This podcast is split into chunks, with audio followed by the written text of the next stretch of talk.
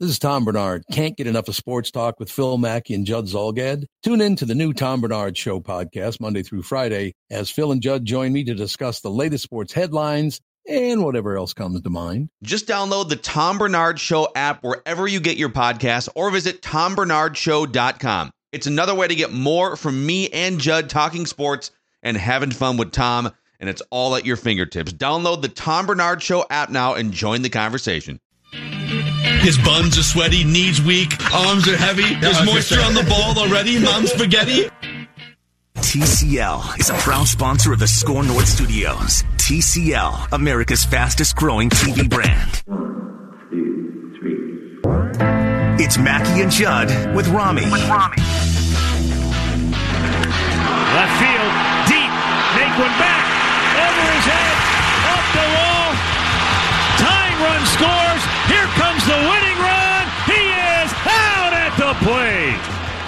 And there are two down with the runner or the batter, Marwin Gonzalez, at second base. Yeah, they made a perfect relay, and uh, you have to make that call early, uh, earlier than you probably want to have to make that call. But um, Tony made a, a, call on it, and obviously we're gonna we're gonna back his. Uh, his calls and his instincts out there as uh, as our third base coach. And uh, again, they made it they made a perfect relay, and we gave ourselves a chance to win the play, uh, win the game if they don't make that play. Yeah, we're gonna, back back our third base coach, Mackey and Judd with Rami on the on Score North and the Score North mobile app. Right? That's one person. Got to got to back our third base coach. That's one person backing the third base coach. Publicly, sure. Yeah, go ahead and back him publicly. Yeah. Yeah. well, rather than just like making you recreate your moment from earlier today on the Score North tied for first place twin show. We have we I have, don't even remember it. I blacked out. We've captured audio of Rami here. Uh, let's just play a clip here. This is. I just remember at some point looking at Derek and going, "What is he doing? What is he doing? Can you tell me what he's doing?" That's all I remember. All right, this is. Let's use this as a jumping off point here. This is this is Rami from the Twin Show. I I would like to come in here and be real level headed and have some perspective and talk about what a good series and hard fought series it was and blah blah blah. But I the only thing on my mind right now is that call to send the runner in the ninth inning and and likely cost yourself the game. And not not okay bad decision. It was a bad decision and I was watching it when it happened. I was like bad decision to send the runner tough loss but we move on. They're still tied for first blah blah blah. To wake up this morning and see Tony Diaz stand by that decision. Now we heard Rocco Baldelli defend Tony Diaz. I got no problem with that. When you're a manager you don't throw your guys under the bus. But Tony Diaz has got to own this. He's got to wear this today because that and on Saturday sending CJ Cron who got thrown out by a mile. Terrible calls. Now I'm a believer that if it's going to take two perfect throws, you send the guy. I'm a believer in that, but not in the bottom of the ninth with only one out where almost any contact is going to win that game for you. Following that, almost any contact wins the game for you. You walk out with a division lead, a series split, which you would be happy with to come out of that series with. And on top of that, it didn't even take two perfect throws. And I'm tired of seeing people this morning back him up and say, yeah, it took two perfect throws. It didn't. They made two perfect throws and great read on the ball and grabbing it with the bare hand. They made a perfect relay, but there could have been a bobble somewhere in there and they Lindor. still would have had him. So that was a great rant. That was amazing. Hold on. Thank you. It was outstanding and on point. That was uh that was pretty good. That was almost on par with Thank your you. with your uh, rant Terrence about Gore? Terrence Gore Yeah. That uh, helped Yeah. you land this job. Thank you. It was wrong. Your rant was wrong. What is wrong about it?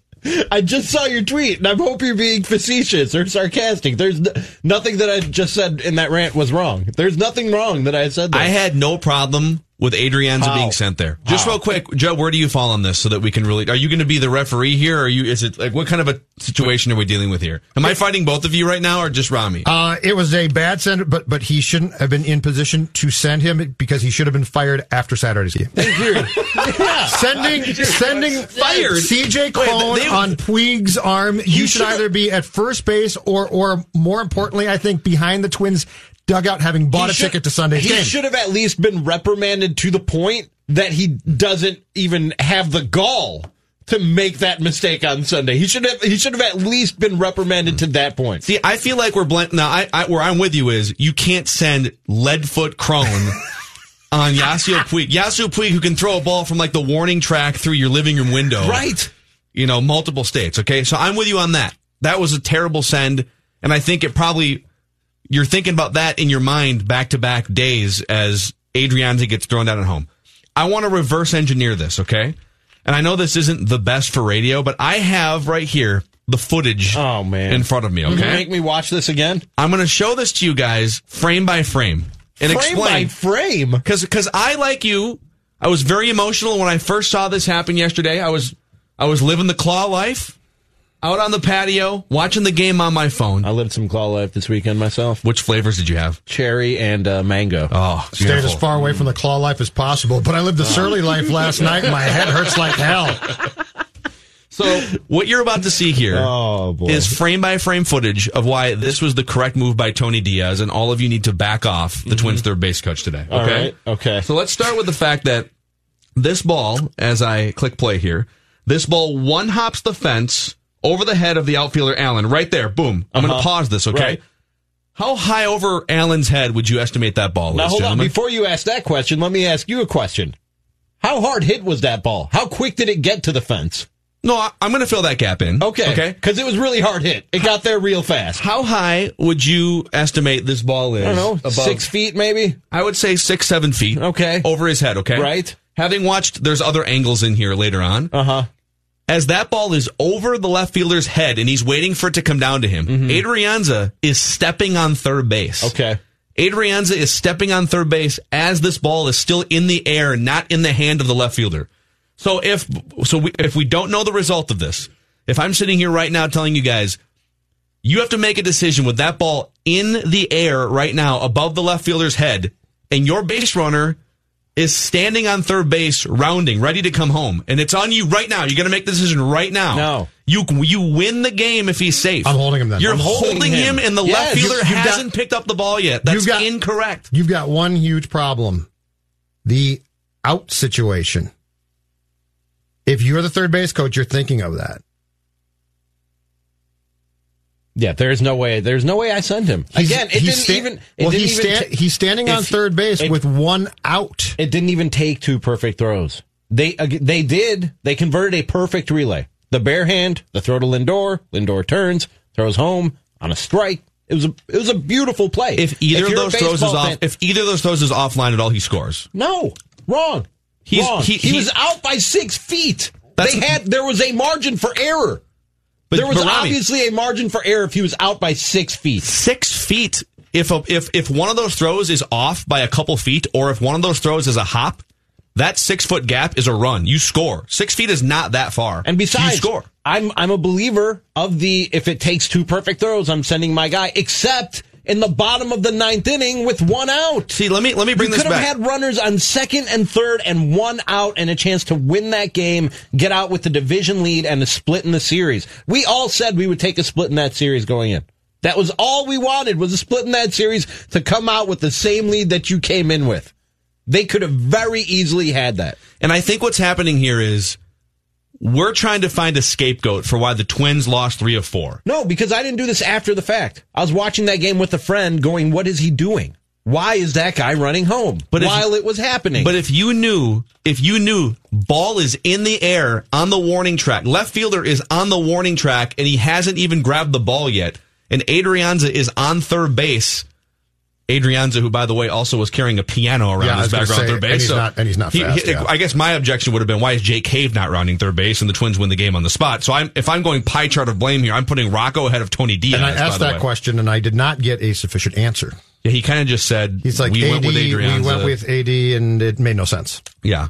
I mean, and it's funny because the Twins are very analytically driven, and there's a, there's a, there are a lot of analytics that will tell you that Jake Cave foot speed is like an extra foot per second or something faster than Ehire Adrianza, and that Adrianza was actually running faster than his average foot speed. Yeah, because he has a chance to win the game. So I, I would I would criticize not putting your fastest guy on base, but I'm telling you, like I like to look at these things as what would I have said if it was the other way around? If they had held him up at third, and I knew that he was on third with the ball in the air, I would have said, "You got to be more aggressive there. You got a chance to win the game. You got to be more aggressive there." So I know that I would have ripped them going the other way. So I'm not going to rip them because the because the result was not favorable. But one, that's where I stand. But one out guy on third. If they if they don't score him, then I rip Schoop and Kepler, not Diaz. You're saying if they hold, him. I'm saying hold him. Yeah, give one your- out, give your man guys on a chance. man on, on third, and and yes, Schoop comes up next. Not ideal. No, but if That- I that's then factor- get that's a but- big factor. But if I then get Kepler up, Yeah, which was a Kepler possibility. two but, batters it- away. but if you get if you get Kepler up, they're not walking Schoop in that spot. no, right, They're not walking Schoop to get to Kepler. right. So if you get Ke- if you get Kepler up, was there's two outs. ball. All Schoop needed to do was hit a fly ball. That's it. It just That gave me a you the chance. game. Anything past the infield, which is probably going to be drawn in at that point, and it's game, set, match. Sure, it's but over. But what? But like, I feel like you guys are saying, "Hey, if you just hold the runner up at third base, Schoop hits a fly ball, the game's over." Like, No, what's I'm the actual saying- I'm percentage chance he hits a fly I'm ball? saying you have at least two chances instead of one to get that run in. When your guy was thrown out by at least six feet. At least six feet. Let's go look at the you film. took the bat. Let's- let's look at the film. Let's see how far the it was. bat The- out of the- your off out of the, the- bet. Phil, you have I'm said bringing- I'm bringing the film. You have said this is the best offense in history, the most prolific offense in history, and you're trying to score runs Now- with legs. now- score runs with bats. I would have sent him though. I would. They I, did Marwin Gonzalez. I would, They were I would trying to. side. I would go to Phil's point and say he should be sent ten years ago. If I can have my runner truck the catcher. Sure. And try and knock the ball loose. If I can, if it had been Cron, and I think to myself, if the catcher tries to block the plate, I, I want him in my on deck circle, and I want the ball out of play because he's hit him so damn hard. But with how baseball is now and this let's play nice and nobody should hurt people rule, it makes it even tougher. It's about four feet. That's six feet. That's about an easy about- six it's feet. about four Don't feet, even, John. try- It's about don't four even try. It's about three and a half. It's a lot. Three and a half feet. It's a lot, and that is I'm going to say that's like four. yeah, it's about four You, feet. you need to stop, both of you. and it, that Th- was these narratives are not holding up wa- with Judd that was a brutal weekend for a third base coach. I mean, let's let's honest to God talk about the Puig play. Please, dude. One of the stupidest, most Okay. asinine. You Yeah. send you send C.J. Cron on Yasiel Puig, and then Rocco. I, I said post game, what did, did you think of the decision to send Cron? And he he again, not surprisingly, defended Diaz, but he said no outfielder likes to throw a wet baseball, and that baseball could have been wet. That's your reason?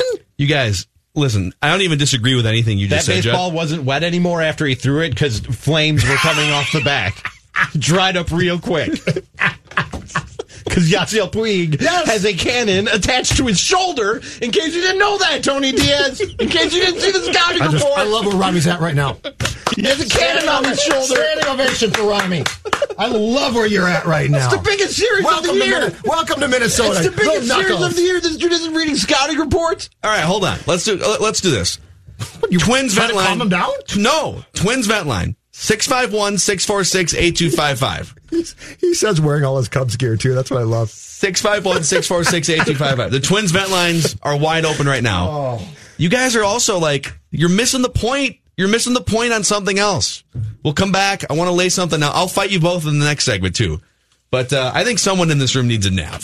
I think Rami might need a nap. I could use a Just nap. gotta throw that out there. I could use my my pillow body pillow right about now. Any my pillow product really right now would do the trick. And you can get deals on six or I'm sorry, seven my pillow products. You're so upset. right now, all using the same I thought it was maybe about four, actually. North at scorenorth.com. That's the promo code North at mypillow.com, not score North. You guys got me all riled up. And that's that's it's all a special thank you for you from My Pillow for making things so good for My Pillow. You can get the My Pillow body pillow. I got one uh, last week and it is outstanding. Usually they're 85.68 now just 29.99. You can still get the two pack of My Pillow premium pillows for 69.98. That's just 34.99 per pillow. That's just two of seven offers that you can get huge savings on right now at mypillow.com. Go to the uh, radio listener tab in the top right corner and enter the promo code North. Check out all the great offers, including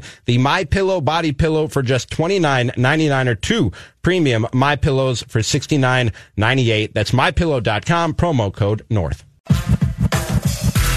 Check out Minnesota Sports Rewind, where Score North goes back in time and dives deep into some of the most prominent moments in Minnesota sports history, including Twins and Tigers Game 163, Twins and A's from the 2002 ALDS, Kevin Love's 30 and 30 game, and Kevin Garnett's dominating Game 7 against Sacramento. It's called Minnesota Sports Rewind on ScoreNorth.com, Apple, Spotify, and anywhere you find podcasts. Another two out hit. They're going to wave him home. Here's the throw to the plate. It's in him. That's going to end the inning.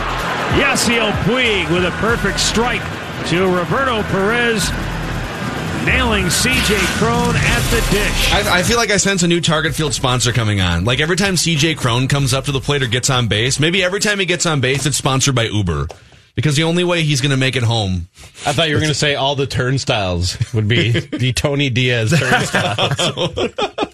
That's not You bad. know, so I don't know what it's been like in other areas when you've been like talking about the Brewers and the Cubs, but we've had a fixation with third base coaches here, going back to the Gardy era. I talked about this a little bit on the, on the Score North Twins show today. I think the entirety, I should check this out, fact check myself. The entirety of my time in Milwaukee, they had the same third base coach through like four managers. Did was- people pick on him? It was Ed Sedar. Oh yeah, there were times where people could not stand Ed Sedar, but he was part of those great Brewers teams of the '80s, so they'd always come back around. on, Okay. oh, it's Eddie.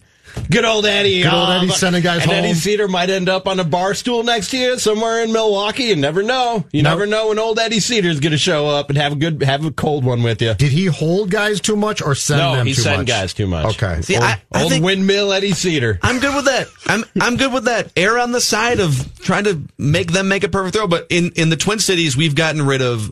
So Al Newman was one year and done. We rode him out of town. He was the third base coach for that 2001 team, Okay. the Contraction Twins. Yep. And then um, Scotty Ullger actually held. Scotty Ullger was demoted from like three different coaching responsibilities, hitting coach, and they said, ah, we're gonna make in Joe Vavra. We're gonna make you the third base coach. And then it was like, ah, all right, why don't you go coach first base over here? And then eventually it was bench coach. But the one that people really got mad at was Steve Liddle. Because for good reason. He was he was very indecisive. Where you'd see him, he'd like run out to the third base area, and like with one arm he'd be waving you, but with the other arm he'd be stopping. he also like wasn't quite sure. Was he just covering his ass? Like, yeah, people can't get mad at me if I said both. he also worked at times from from the hip. So like he would literally have his hand down. There, there was one one time that he had his hand by his hip, and I swear he was rotating his finger, and then he just put the stop sign up, but it was at his hip. But it was like, no, don't go. And it's, but it's like, you, no, no one can see that. No runner can see that. Oh, that was. But but third third base coach. So when third base coaches are going bad, it is the same as an OC. Think about it. Right now, poor Tony Diaz is Bill Musgrave. There's nothing he can do. You can't do anything right. You can't do now. Now I will say this on, on the Twin Show today, Phil. The parallel I drew between football and baseball was this: making decisions as a third base coach, which appears to be pretty. That's a sim- Photoshop job. Which by the appears way. to be That's a Photoshop job. That is not a Here, Photoshop let's job. it. I'm about to retweet this. I almost spilled Okay. coffee all over the All right. place. So- seven feet. I take back what I said before. When I said six feet, seven to eight feet, if not more. So wait, so it's the same in football clock management. Cause it's like, how did this guy screw this up? I mean, it's such an easy call and it's e- easy until it's, it's ongoing. Like it would appear that a football coach, uh, how can you not know when to call your timeouts? It's simple, right? But then it's right in front of you. And how many times do we say, how could Zimmer use that timeout or not? I think that the job of the third base coach and the bang bang nature of that position is very much like trying to manage a clock in football. It's really easy until it's not. and, and before I uh, lay out another thing that we're just all missing here today, apparently, can I ask Are this you going to do a frame by frame breakdown of the uh, Puig gunning down actually, CJ Cron? I actually will. I'll do a frame by frame breakdown of the next thing. I will. Okay, I promise. all right, cool. But my my first question is, how is it possible that Ehire Adrianza is almost as slow as CJ Cron? I have no idea. Because I'm not even. I'm, I'm not ar- sitting here arguing that he's fast, and I'm arguing that I would have sent him with that ball in the air. But when you look at CJ Cron, you can just size him up and say, "Yeah, that guy's pretty slow." Yeah. That guy's pretty slow. Lavelle tweeted out the foot speed rankings on the team, and Cron and Adrianza are like nine and ten Really or something. yeah. they're like right It's next almost to each identical. other. When you look at Adrianza, he plays middle infield. He's got range, right? How is he that slow? I could see him being kind of like a low, maybe he's just league average speed. He's slow. And then the, the question goes back to what you said before. How is he running for CJ Cron? Like, what's the decision there? I have an even better question than those two. How does Tony Diaz not know how slow Ehire Adrianza is? How does he not know that? He tested Puig's arm. This is the Adrianza speed thing is a very distant second to not knowing. As I said, my wife doesn't like baseball. It bores her. But if she'd been coaching third base on Saturday and looked at Yasiel Puig in right field, I'm willing to bet she would have put up both arms and said, CJ, you might not want to try this one. CJ Cron and home plate were not even in the frame yet when I was watching that game. And Dick Bremer said, and they're sending him. And I went, they are? I just, because I knew that was Yasiel Puig. I just went, they are? I didn't even need to see the end. I didn't even need to see the end of that play. I knew how that ended. Okay, you want the other frame by frame breakdown Please. here? Okay. The first one was so good. Because we're sitting here Fell a little short. on a Monday after a four game series that was mostly devastating for the Twins. Yep. They just completed the process of losing an 11 and a half game lead. Okay. Mm-hmm. And we're sitting here talking about the third base coach. The Twins just lost an 11 and a half game lead over the course of two months. Okay. And we're talking about the third base coach. So I bring to you video evidence number two here. Okay. As you can see, I'm going to click play. uh there's a right-handed hitter at the plate here who I believe can also bat left-handed. Uh, his name is Carlos Santana. Yep. And that's him taking a thigh-high pitch from the Twins' Well- best reliever over the bullpen fence for a four-run home run. I believe they called it a grand slam. Yes. Thus Yes, they do. capping off Actually, let's four discuss that. weekend for Cleveland. Let's discuss that that very pitch. Let's discuss what happened on Saturday, which which set up the debacle of Sunday.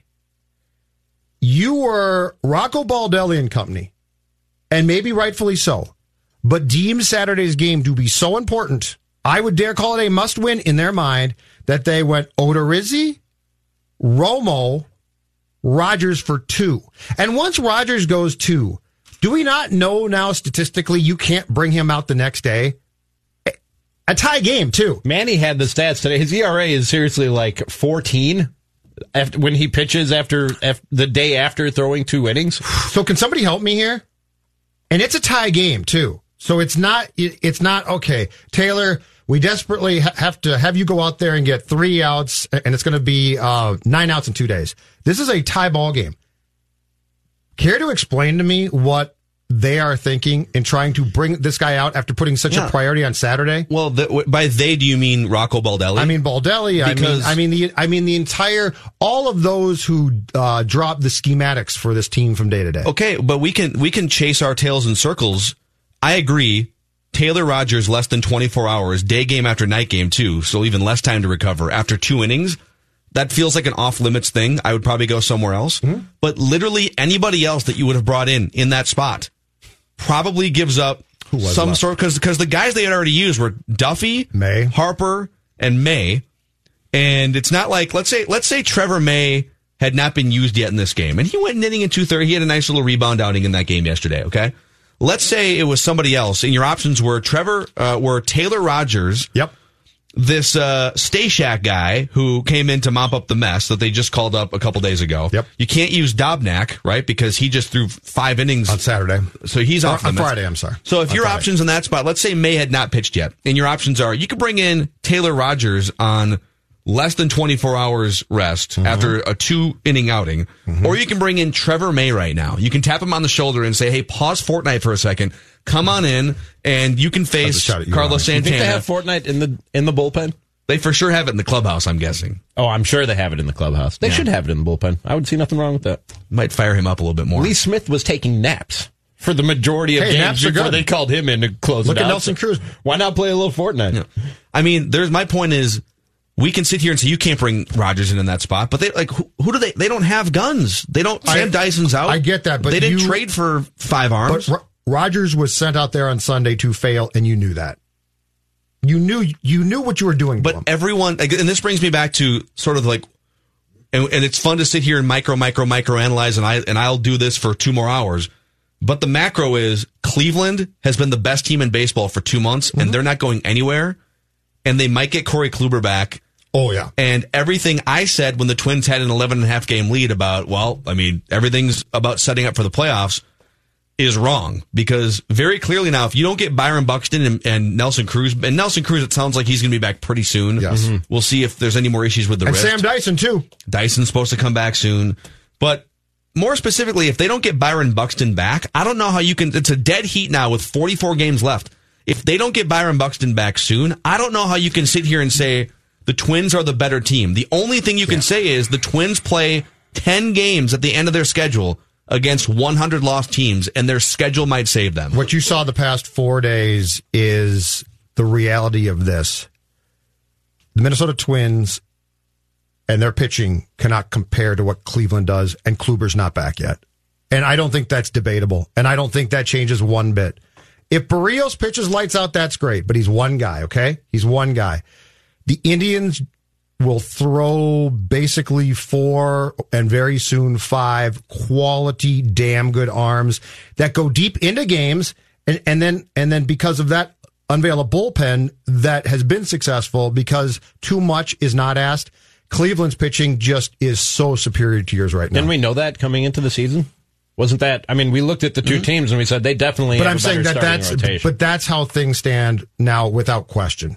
Because you hope to get, you know, I But mean, you still have Perez started off great, and you thought to yourself, "Oh, there's there's something here," and now there, there's not. Uh, Jake has been up and down. Was fantastic for eight starts, lights out, all star, but then went downward. Now back up, but. Cleveland is throwing arms at you on, on a continual basis that are successful, work quickly, work deep into games, and get them to a bullpen that's damn good too.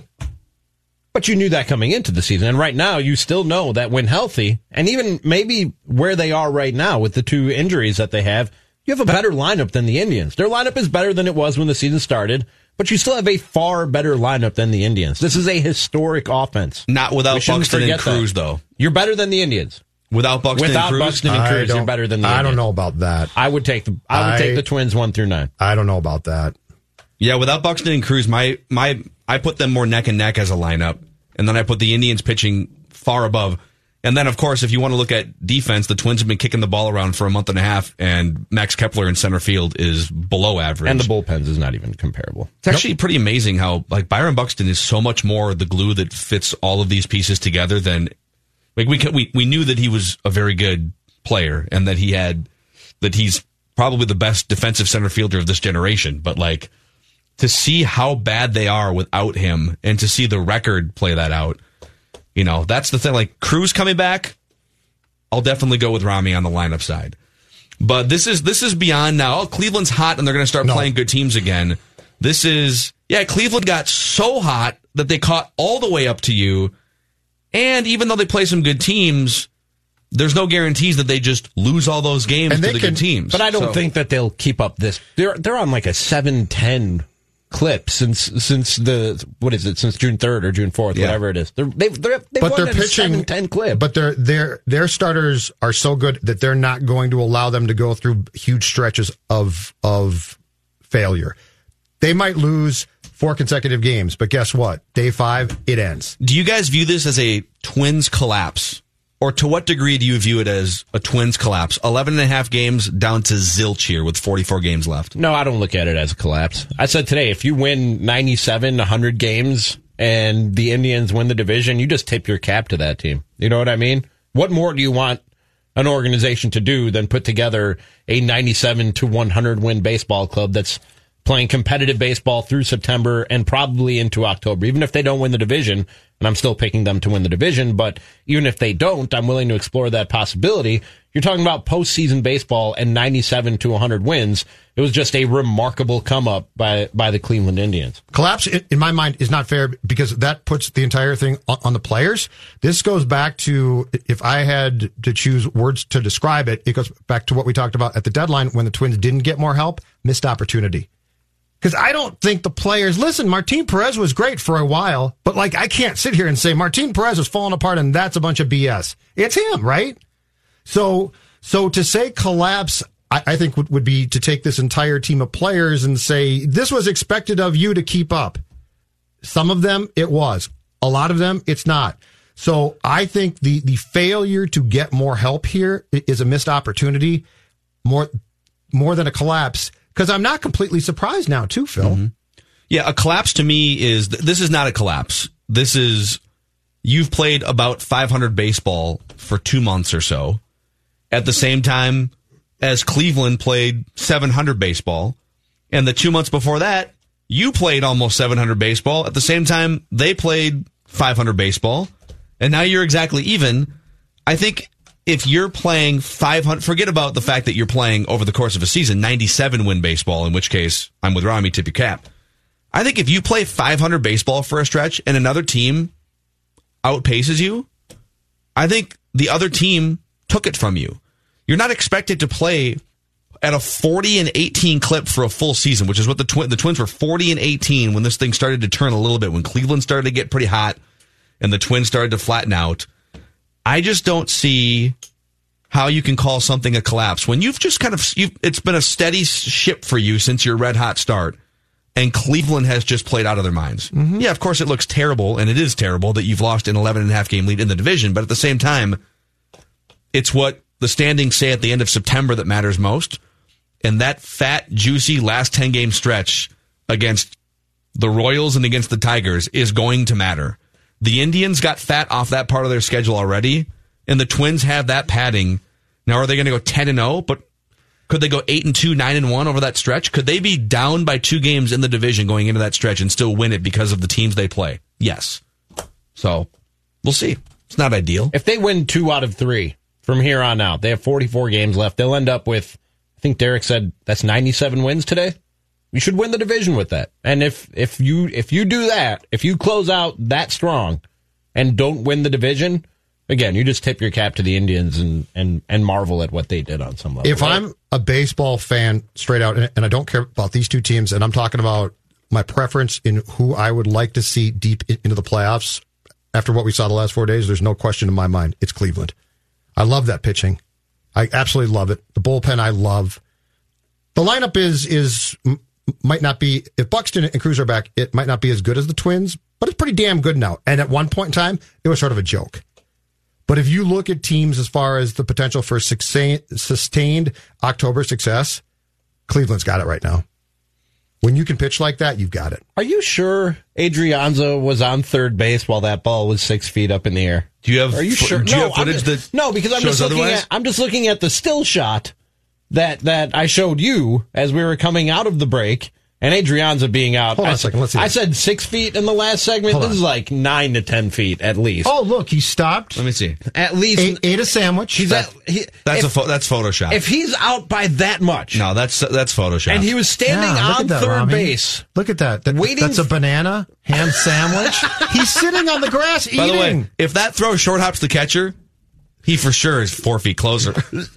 But it's serious. If I'm he- telling you, boys, let's go to Manfred right now and say, let's turn back the clock. Let's allow violent home plate collisions and give the Twins a chance. if he was standing on third base, as you say, Mackie, while that ball was six feet above the left fielder's head, he might and be he- the slowest man. I've- and the ball came down six feet into the outfielder's hand, thrown to the cutoff man, then thrown home from the cutoff man to home, and he's out by that much. I want to race Adrianza tomorrow. I want to race him Athlete challenge. tomorrow. Athlete challenge. I can beat him down the third base line.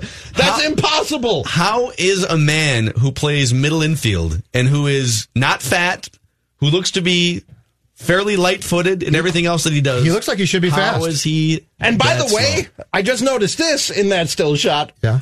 All three Minnesota Twins who are standing off to the side have their arms up in the air. Like, what are you doing? All three of them have their arms out to the side and up in the air. Like, why? You What should are have seen me in the press What are you doing? My hands are on my head. like, Tony, don't do it. I need to see this. Look no, at this. not- no, that's, that is false. no, they all have their arms out to their side. They're, no, yeah, they're waving slide, slide, slide, slide. that might be it. I'm going to go with my theory. okay. They had their arms out. No. Why? Listen, nothing's stopping you from going. You can't you can't charge the catcher, but you can go Willie Mays Hayes and flip over him, right? Major League mm-hmm. Two, Perhaps you might want, want to talk to Adrianza about doing that from now on. yeah, or just maybe run Jake Cave. Jake Cave as your pinch. That runner. is a weird one. or just don't send him. Just don't send him. be aggressive. But why would you? be I, I don't understand. I don't understand with all all the information that they have why they wouldn't have just said, "Hey, Jake, go run." Hey everyone, it's Phil Mackey here for Luther Oh. Brookdale Toyota Sorry. on the corner of 694. And We'll, we'll come back and talk Vikings. Toyota's Uh-oh. national clearance event is going on right now, and my friends in that showroom area have some great deals on Highlanders, Tundras, Corollas, and America's number one SUV, the RAV4. Right now, you can get 0% financing for 60 months or a $2,500 rebate on 2019 Highlanders. or 0% financing 60 months and a $3,000 rebate on the 19 Tundra. Or how about this? $219 a month on a lease with that 2019 RAV4. Or if you want to go even lower, how about $189 a month on a lease for a 2020 Corolla? See dealer for details. Lots of other great specials on all your favorite Toyotas. Stop over tonight. 694 on Brooklyn Boulevard. You can save big and you can meet the people that have been helping my family for 30 plus years. The website is Luther Brookdale Toyota. The SKOR North Mo- 442 here at SKOR North. Time for the SKOR North download. And if you missed it yesterday, the Vikings made a trade and it was to mess with their kicking situation once again as the Vikings trade a fifth round pick to the Ravens for kicker slash punter Kari Vedvik.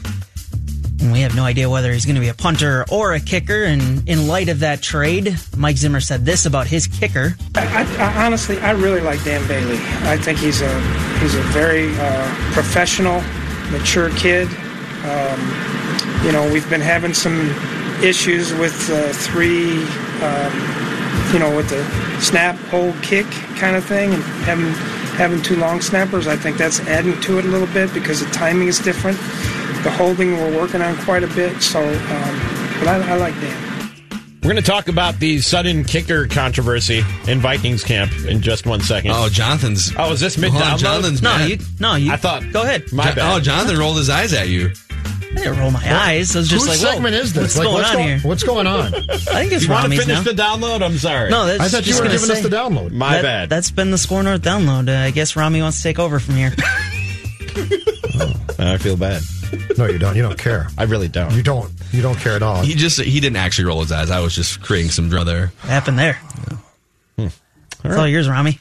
Well, we're going to talk about that in just one second, but uh, It got really uncomfortable. It was if you missed the start of Mackie and Judd with Rami, Phil started off with uh, Exhibit A in his argument for why Tony Diaz Yeah. didn't make a terrible decision sending Ehire Adrianza in the ninth inning last night before the Twins would go on and lose after he was thrown out by at least nine to ten feet at home plate in the ninth inning with just one out. Seven. And uh, you said He's backed off so much since the it's show at started. least nine to ten.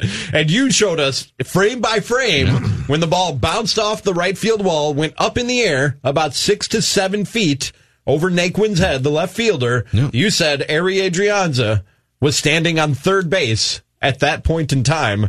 Somebody, it was uh, Jeremy Lutz, tweeted us a still shot of Adrianza not even rounding third yet. And uh, Naquin has already uh, released the ball. The ball's already heading towards Francisco Lindor at that point.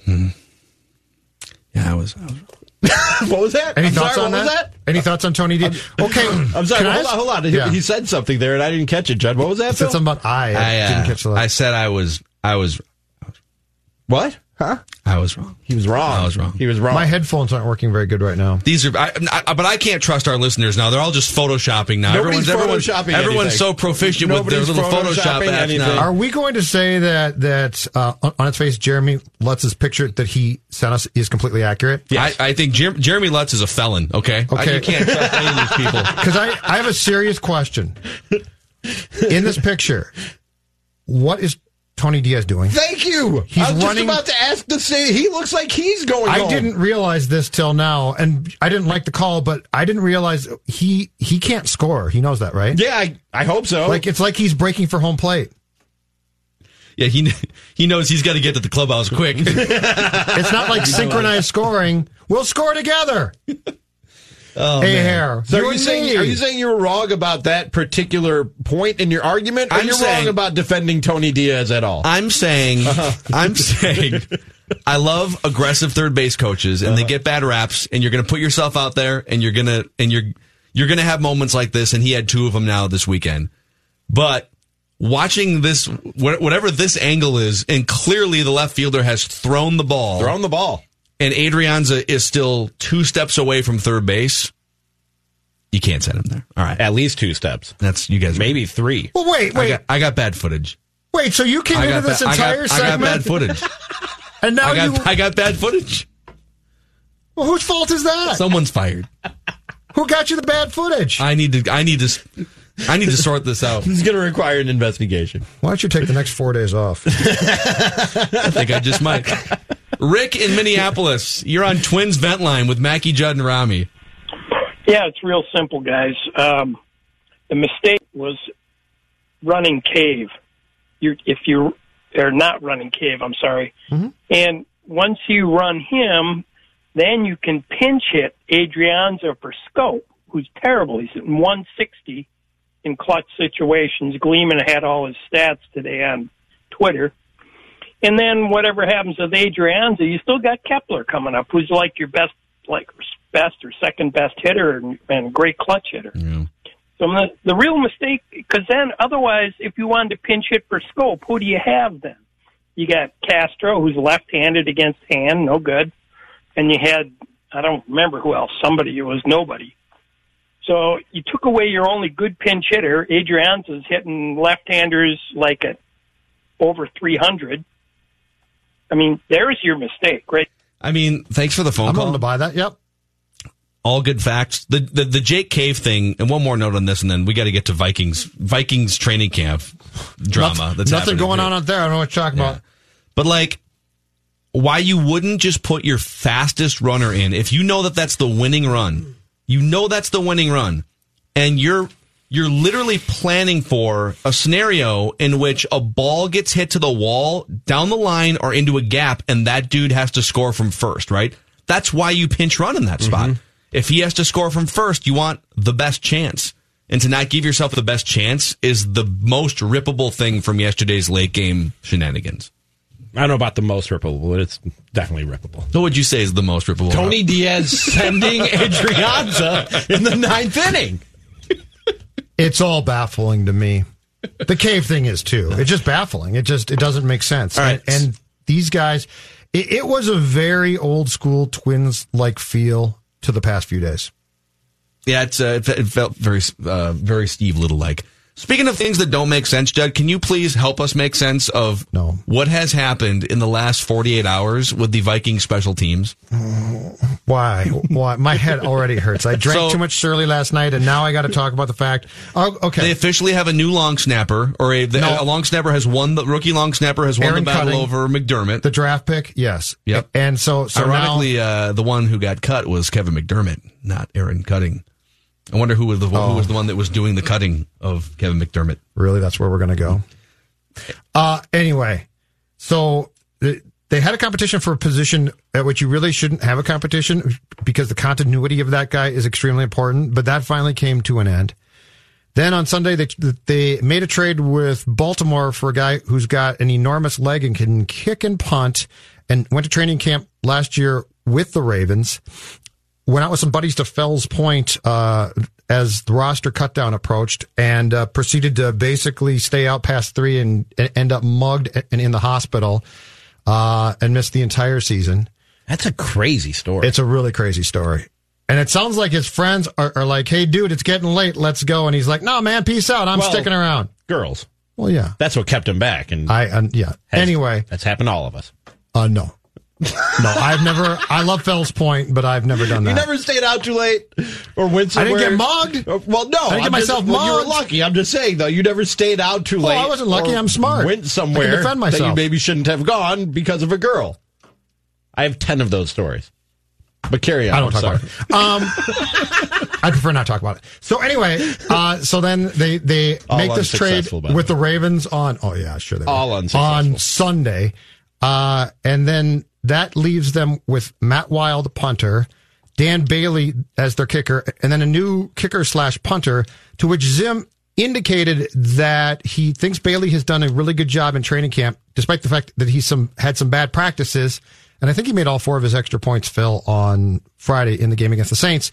Uh, and then the latest is today, the new guy came in and handled all the punting. Wile didn't punt and evidently cut his hand in the Saints game, so he couldn't hold today, which led to this. And this is the most Viking Viking thing of all time. At one point, in, so weird. At one point in today's practice, and I actually got on the phone because I saw tweets, and I got on the phone to Collar and called him and said, "Is this really happening?" He said, "Absolutely." Dan Bailey, the kicker, was working on his holding as the new kicker kicked off those that stanchion sort of tee thing to practice. So now you've got a guy that can kick and punt in camp. The guy that was the punter is still there. The kicker is still there, but the kicker is doing holding. And the Vikings have basically taken what had one small itty bitty weird curveball in camp when Kirk Cousins talked about Garrett Bradbury's butt sweat. And they've introduced this whole convoluted cluster bleep about who's going to be their kicker, punter, the special teams thing, holder. Nobody knows. I, I, I, I get bringing the guy in. I understand bringing the guy in. And maybe, and competing for one of the spots or both of the spots, putting a little bit of heat on the kicker and the punter. But what exact, what good exactly is Dan Bailey holding for this dude gonna do? What, what is, I can't believe he's the- going to hold. What's the end game there? But He's can I say? But can I say one quick thing? He's not going to be on the roster just to hold. If he's not the kicker, he's gone. Can I say one quick thing? As someone who's watched this team for a long time, and Phil has too. All right, Mike Zimmer. We know that he inherently really hates quarterbacks, kickers, and punters, and probably the guy who snaps as well, right? Because they're just these guys that just can screw up and blah, blah, blah. You are now handing him a team which is expected to be a pretty good team, right? This team's expected to be pretty good. That's fair to say. Mm-hmm. You've had him a rookie long snapper, where, by the way, if things go wrong, they go really wrong. And the kid from the Ravens might be the best thing since sliced bread, but he has never kicked in a regular season game.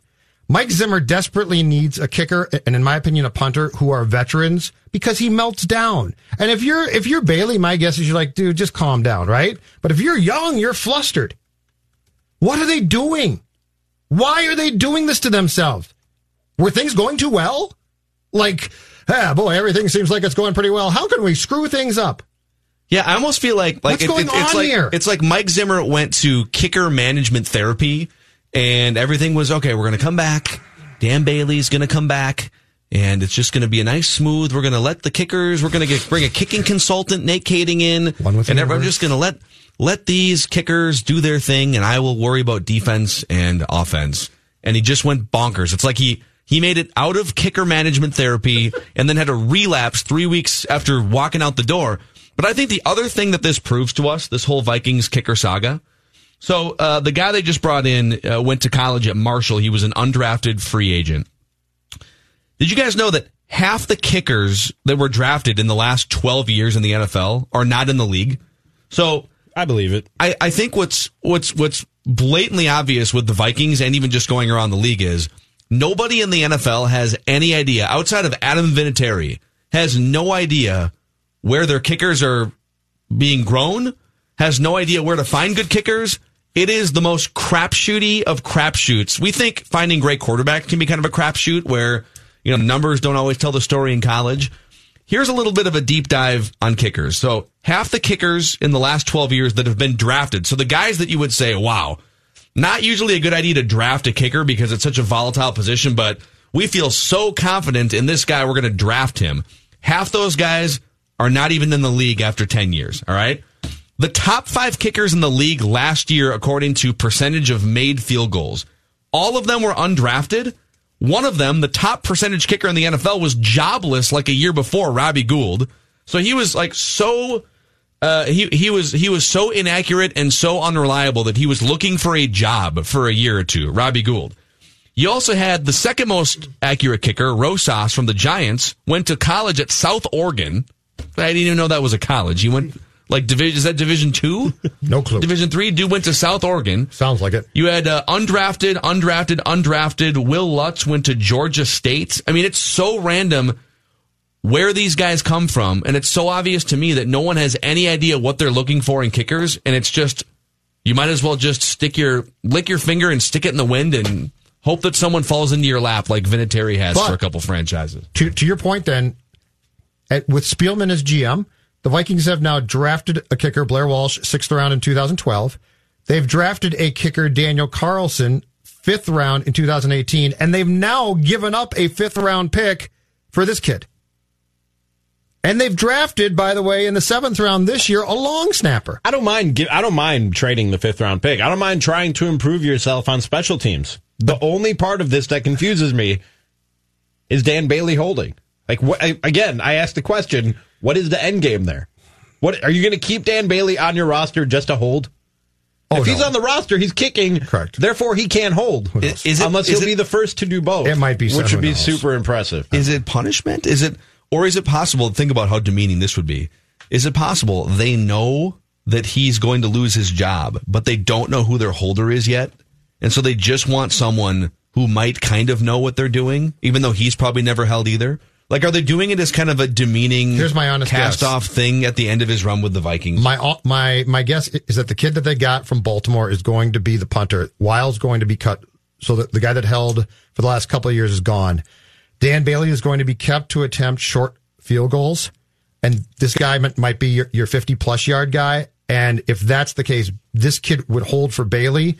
But if it's a really long field goal attempt, Bailey would hold for this kid. That's my only guess. Amazing. But I just don't understand giving Zim. It, he needs veterans. He needs people that and and here's what's going to happen. I guarantee it, and it's not going to have to do with the punter or the kicker.